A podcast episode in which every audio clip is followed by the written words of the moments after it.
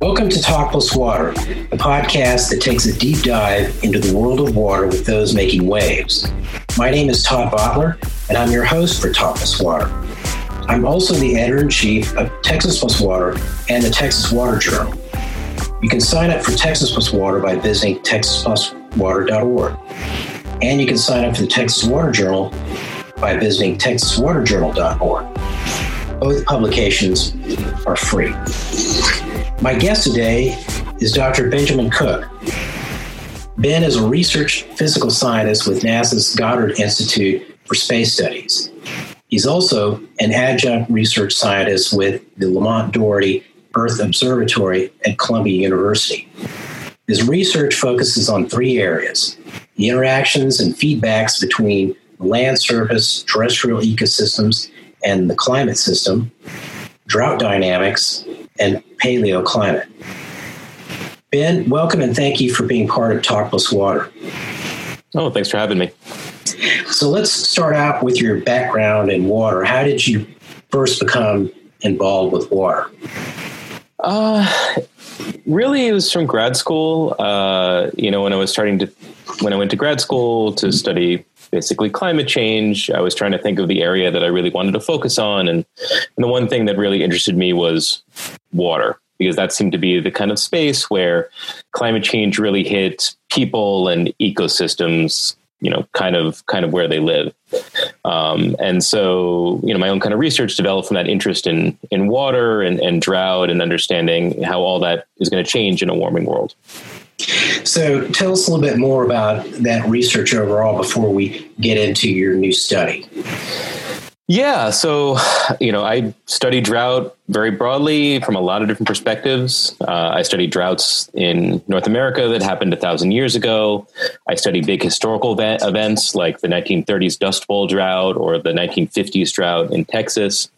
Uh, and then a lot of what I work on is trying to understand how climate change is going to affect drought severity and drought risk. How can we expect droughts in different regions of the world to change as the world warms over the next several decades to, to centuries? So now you are one of the authors of a, a recent study that was published in Science with the title Large Contribution from Anthropogenic Warming to an Emerging North American Megadrought. Uh, now, tell us about that study and its findings. Yeah, so you know that that that study kind of centers on two questions that we have. So, you know, if you look at what's happening in Western North America right now, uh, what you see is that most of the West, or a large part of the West, has been in more or less continuous drought for almost the last two decades. And so uh, we were looking at this event and we really wanted to ask two questions. One, how does this event, how does this almost two decade long drought compare to the worst droughts of the last thousand years? All right. And then two, is there a climate change component there? Did climate change contribute to this event in, in, in some way? Um, and so for this analysis, we combined um, a lot of data sets and expertise looking at tree ring based reconstructions of drought over the last thousand years, uh, instrumental records of climate and drought variability over the 20th century, and also uh, climate model computer simulations of how we expect the climate to change you know over the next over the next 100 years. Um, and we uh, from the study we really came up with with two really big or what we thought really big results one this drought is really comparable to what we call one of the so-called mega droughts from a thousand years ago. So if you go back a thousand years ago you see uh, droughts that are 20 30 40 sometimes 50 years long much longer than really even the worst drought events that we see in, in, in us history you know much worse than the dust bowl or the 1950s drought. Uh, and what we see is that this drought that's going on right now is really approaching the length and severity of those really extreme events right? Which is is pretty remarkable. So this is this drought is is different than anything in the recent past. Uh, the second thing we noted, we, we determined too, is that the reason that this drought was so severe and so impactful is that a large part of it is attributable to climate change. We estimated that about, depending on how you do the estimate, about 30 to almost 50% of this drought is attributable to climate change, which is which is huge, which means that you know climate change turned what would have been a kind of normal run of the mill moderate drought into one of the most severe events of the last millennium. So now, while you're talking about climate change, that's where anthropogenic warming comes into play, right? Yeah, so when we talk about climate change, we're talking about anthropogenic climate change. We're talking about global warming that's being driven by the burning of fossil fuels primarily, that's putting up CO2 into the atmosphere, that's enhancing the greenhouse effect. And as that greenhouse effect gets enhanced, as the world, as the world starts to warm up, it changes patterns of weather and variability around the world. And in the Western US, it basically means just drier conditions. So, how do you uh, identify the influence, the anthropogenic in, influence on the mega that you're talking about? How do you how do you tease that out of the data? Yeah, so you know, any event that happens today, right, is happening in a world with climate change. And so that means any event that's happening today is going to be some mix of just the natural variations of the climate system that would be happening even if people weren't here, plus some influence of, of, of, of climate change. And so what we can do is we can use different statistical techniques to kind of isolate what those factors would be and then kind of recalculate what the drought would look like without climate change. So, you know, for example, uh, you know, we know that with warmer temperatures, we you get um, a greater what we call evaporative demand in the atmosphere. Right, the atmosphere wants to suck more water out of the surface and make the surface drier. So we can estimate how long-term warming trends have influenced that, have increased that, and then we can take that and we can kind of subtract that off the current drought and the actual observations, uh, and use that as a way to kind of separate out again the natural variations and the and the climate change contribution. Um, and a lot of this involves work with uh, with climate models, computer simulations that are designed to simulate all these processes. Uh, and these are models that make it very easy to kind of isolate and identify the climate change impact on very specific processes like evapotranspiration. So the uh, anthropogenic factors uh, they don't necessarily create the drought, but they make it more severe and or maybe make it last long or something. Is that is that you know that, no, that that's absolutely that's absolutely correct. You know, cl- climate change is not going to you know when they're talking about dr- any extreme event, we're talking about droughts or or, or floods, um, you know, or heat waves. Climate change is not going to cause those events, but climate change can affect them. Climate change can make them more frequent, more likely to occur, more severe, more persistent. And so, you know, it's the wrong the wrong question is, you know, did climate change cause an event? The right question is, well, how much of an influence did climate change have? So we have the drought that's going on now, and uh, I'm, I'm sure you're more familiar than I am with the research that came out in 2007 talking about how uh, the you know Western United States was going to transition into more arid climate. I'm talking about a, a paper titled "Model Projections of an Imminent Transition to a More Arid Climate in in Southwestern North America," and that uh, asserted that uh, the Dust Bowl and the 50s drought would become kind of the new climatology for the Southwest in the 21st century. And do you see that that has taken place? Well, I think what it's I think what it's showing is, you know, a lot of the work that we've done in the past, you know, both that paper and then some, you know, work that I've done also with, you know, uh, um, other co-authors on the paper, you know, is that if you look at the climate model projections for the future, the West looks drier right? I mean, a warmer world means a drier west, means higher drought risk, means more severe droughts in, in the western U.S., and that's the kind of aridification. Um, you know, this study shows that that is already beginning to happen, right? So climate change is not just a future problem, but it's a problem ongoing, ongoing right now. Uh, now that said, you know, natural variability is still going to be important, right? So even as climate change starts to steadily change the baseline, change the climatology to a drier one, superimposed over that baseline is just going to be natural variations, you know, natural cycles of dryness and, and, and wetness. Um, so, you know, even in the future, we're still likely to get wet years or maybe even wet decades. But, you know, what climate change means is that it's much easier to go into a drought, much harder to come out of a drought. And any droughts that do occur are likely to be much more severe than they would have been in a world without climate change. So, in my own research, I noticed uh, you know, 15, 20 years ago, looking at data having to do with recharge to the Edwards in Texas, that it seemed like if you looked at the recharge going back to the 1930s, that starting in the late 80s, you saw this pattern where there were really much more exceptional dry years.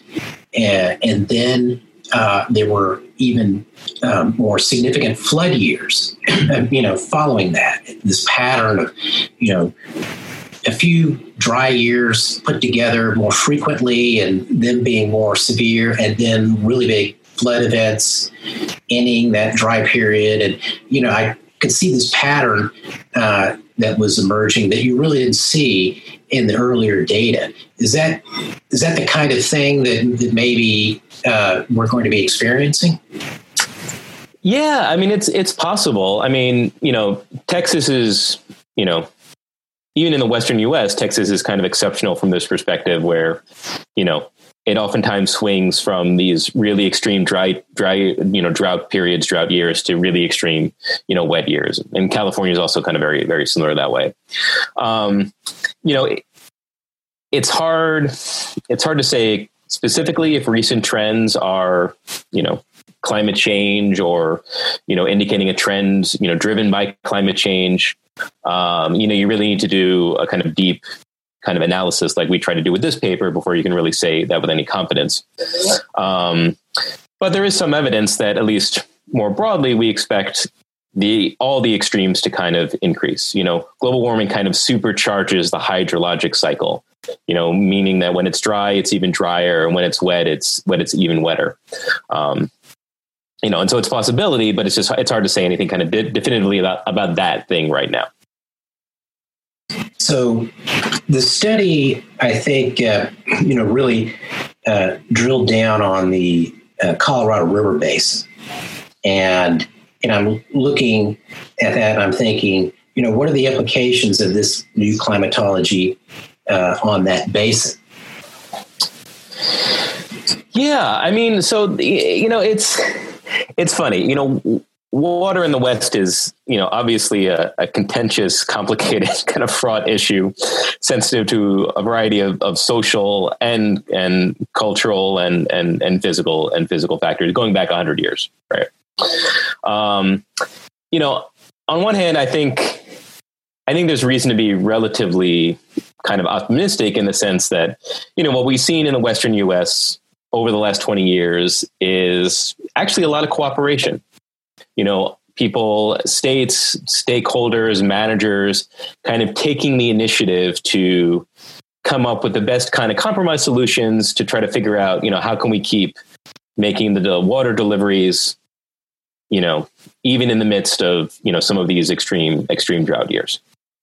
Um, now that said, you know, well, as say we have, we have a kind of toolbox of things that we can do to, to kind of deal with this stuff. And so the, the big question then becomes, you know, is what we're doing now going to be sufficient to deal with, you know, water in the future or water issues in the future? And, and maybe not, but again, you know, we're not kind of just passive responders. You know, we have agency and we, there's a lot of things that we potentially could do right? I mean, you know, there's discussions to be had about things like groundwater banking or decisions about agriculture, you know, or revisiting some of the ways the water is distributed and, and, and stored, um, which doesn't mean that they don't present kind of challenges, but, you know, there's, we're not at a dead end. There's things we can do. It just, it just, you know, what matters is that people don't pretend this is not going to be a problem and it's not going to be an issue because the, you know, by all accounts, the best evidence we have is the West is going to get drier. People in the West are still going to need water. And so, you know, let's maybe be proactive for once and try to figure out the best way to, to, to deal with that. So I just want to say that I think you're absolutely correct about that. I see examples all over the Western United States where there are institutions coming together and stakeholders coming together to, to try to change the way they manage water and are, are seeing success in doing that. And so that gives me a lot of hope for the, the water side of the equation having to do with climate change, at least in the Western United States. Um, when you look at uh, indicators, though, one of the things that I'm interested in is uh, snowpack. It seems like uh, you know that's a, a, really obvious indicator for, for people to watch in terms of the influence of climate change on on water supplies. And you know, even in Texas, we we do. I mean, you know, people don't really think about it too much, but we do have to watch snowpack because that is a, a, a contributor contributor to water in the Rio Grande. Yeah, I mean, in some ways, you know, snow is is snowpack is kind of the canary in the coal mine of this sort of um, you know of kind of climate change and, and water, and, and the reason for that is because you know it responds very strongly to a threshold, right? Like if it gets above freezing, then snow melts, precipitation falls as rain rather than snow. Uh, and suddenly you've, even if you're getting the t- same total amount of water inputs, you've fundamentally changed the seasonality, the hydrologic cycle in ways that oftentimes we're, we're not prepared to deal with or, or, or, or manage around. Um, and, you know, other studies have shown, you know, you can see a clear climate change signal in both recent decline, you know, declines in the snowpack in the western U.S., including in the Cascades and the Sierras over the last, you know, 100 years uh, and is a clear climate change signal in some of the snow drought years that occurred during the, the worst of the California California drought years. Um, so particularly in kind of the, the warmer mountain regions at the kind of lower elevations, you know, warming is likely to have a very strong kind of impact. You know, in the case of the Colorado, you know, there's still, you know, a little bit of kind of discussion there about about it. And part of the reason is that, you know, the Colorado, uh, you know, river watershed is very high elevation, right? And a lot of the snow happens at very high elevations that even now are, are not being impacted so much about, about so much with warming in the sense of, you know, it's still not getting above, above freezing. Um, so it's possible that, you know, some of those areas could, you know, serve as kind of refugia, you know, places that might be a little bit more resilient in the face of climate change compared to, you know, parts of the Cascades or, or the or the or the Sierra. Of course, there are parts of the world, uh, for example, the Himalayas, where uh, those regions really depend on snowpack in terms of water supply and and contributions to rivers. How do you think that uh, you know those countries are going to fare kind of under, they're under the same kind of pressures when they not. I mean, they're they're going to see reductions in snowpack, and they've you know they've got water that is uh, you know already uh, being contested by a number of nation states that, that share those rivers. Uh, what what do you kind of see uh, potentially happening in situations like that? Yeah, I mean, I think a lot of these regions are going to have to deal with the same kind of struggles, you know, and issues as as you know, water managers in the West, who all you know, many of which also like are, you know, managing water resources that depend critically on on on snow. You know, you know what to do about it. You know, is is hard. I mean, oftentimes you know the problem is not that there's less water but that the water is coming at the wrong time you know, so for example, in California, you know, California's reservoirs are managed for flood control during the wintertime. You know, so they basically try not to store too much water in the in the in the reservoir so that they can absorb kind of big storm events. You know, they're depending on having that snowpack there that can store the water that then they can capture in April with the big snow melt and use that water in the in the summer and the and, the, the growing season. Um, so you know that's you know how do you kind of change your management structure around that. I mean, the West is going to have to figure that out. Other places of the world are going to have to figure that out as well. And a lot of other places too, you're going to have issues with transboundary water issues. So, you know, I think a really good example is is the Mekong you know river system. You know, the headwaters is snowmelt you know fed, and that's con- entirely controlled by China. And so, you know, working out those issues between China, you know, making sure that there's cooperation between China and and Southeast Asia to make sure that everybody's getting the water they need, you know, can be a kind of contentious, you know, thing. But you know, again, it's going to it's something that people are going to have to have to deal with and address.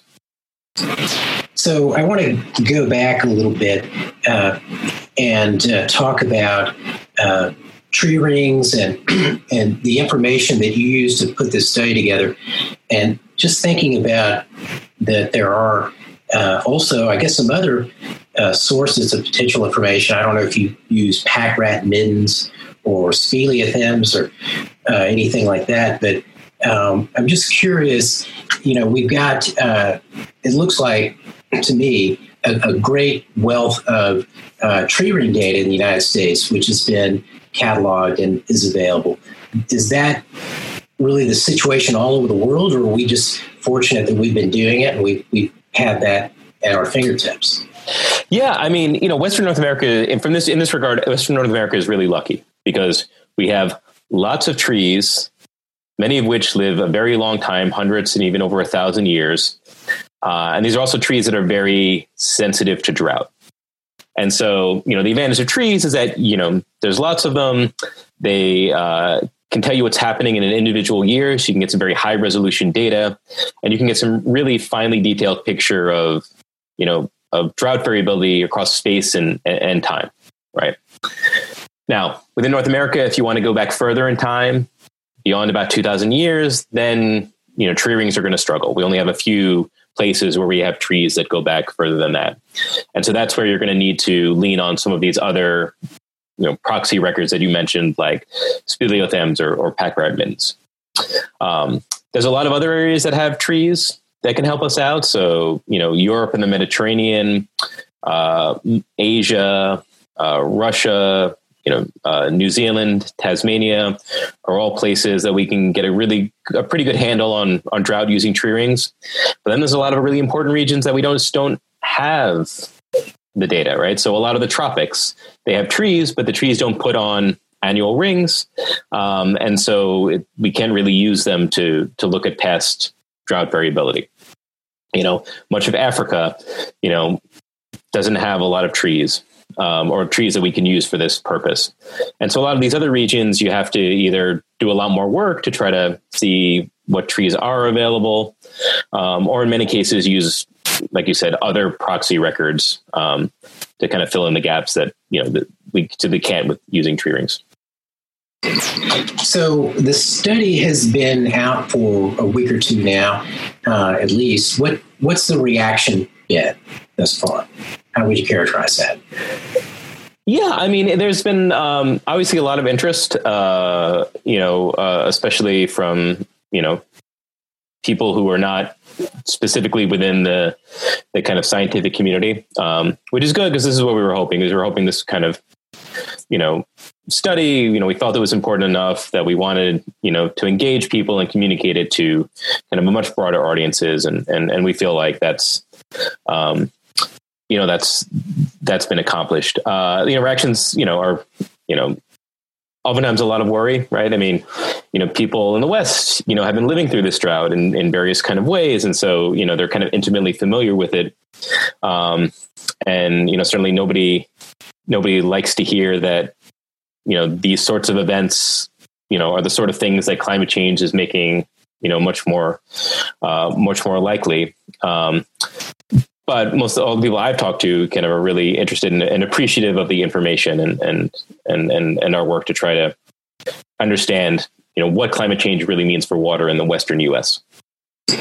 Have you noticed any differences in the way people uh, receive information when it's related to climate change over the last few years? Does it seem like uh, maybe that there's a greater general recognition um, about it?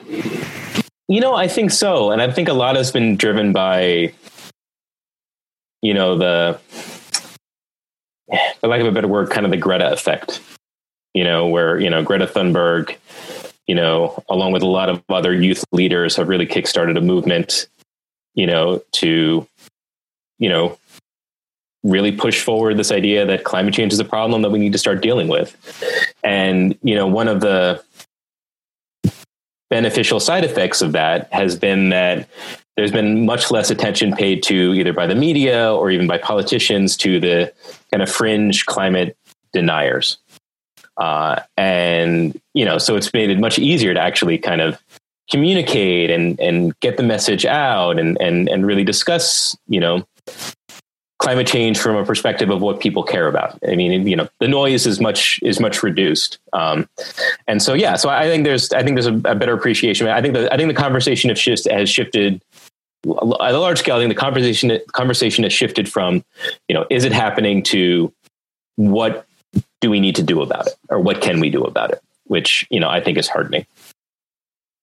Do you see that uh, people are optimistic or pessimistic about uh, how they're going to try to deal with climate change and how um, the uh, the government is approaching it.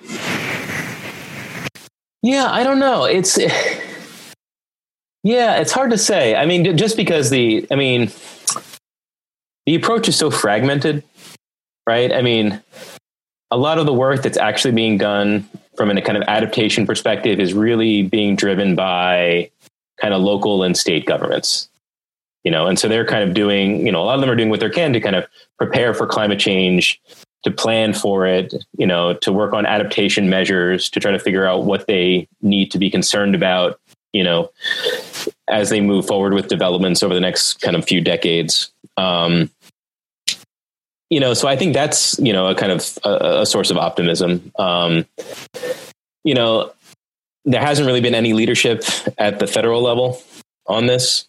Um, you know, and even internationally, you know, there's the Paris Agreement, but I mean, the Paris Agreement is not. It's probably not doing as much as it really should be, you know, to really kind of rein this in. You know, I mean, you know, what I point out to people is right now, you know, we've had about one degree of climate change, right? And we're already seeing significant impacts, you know, around the world, you know, sea level rise, you know, floods, extreme storms, you know, droughts, heat waves, kind of you name it, right? Our current trajectory is for another probably two degrees by the end of the 21st century right so you know triple everything that's happening or you know now you know and that that's kind of where we're headed. And that's something that you know we probably need to be a lot more aggressive about you know at the kind of international scale. So we're going to go ahead and wrap up but i want to ask you uh, if you could help us uh, for those who would like to learn more, where where are some places that they might go to find out more about mega drought and climate change? Oh yeah, um, you know, so uh, carbonbrief.org is a great news site that um, has articles about drought, um, but also just great articles about the kind of current state of climate science and and climate change. And it's a really great kind of approachable website to cut through a lot of the noise. Um, you know, any, uh, you know, any of our websites, you know, searching for, you know, lead author Park Williams or myself, and you'll find, you know, lots of links to, um, uh, you know, to articles and, and, and interviews and, and things we've done, you know, all kind of talking about megadroughts. So my last question for you is that is what's next for you? Yeah, I mean, you know, we're we're still kind of interested in the in the climate change and and, and drought question, and and a lot of it is trying to understand, you know, what's the you know what are the kind of range of possibilities you know in the future you know given different kind of trajectories you know how, how, you know what's the best case and maybe worst case scenarios for climate change and drought you know moving forward uh, and then also kind of to drill down a little bit more to think about kind of drought impacts. You know, when you get a drought event, you know, at different times of the year and different locations, what does it mean for water resources and ecosystems and agriculture and and, and even people um, in those regions? And to try to you know look a little bit more at this kind of specificity. Ben, thank you so much. I've really learned a lot, and uh, I know that our listeners are going to find uh, this conversation today very interesting. Okay, great. Happy to do it. This has been Talk Plus Water. My guest today was Dr. Benjamin Cook, a research physical scientist with NASA's Goddard Institute for Space Studies and an adjunct research scientist with the Lamont Doherty Earth Observatory at Columbia University. My name is Todd Votteler the host of Talk Plus Water. Let's talk water again soon.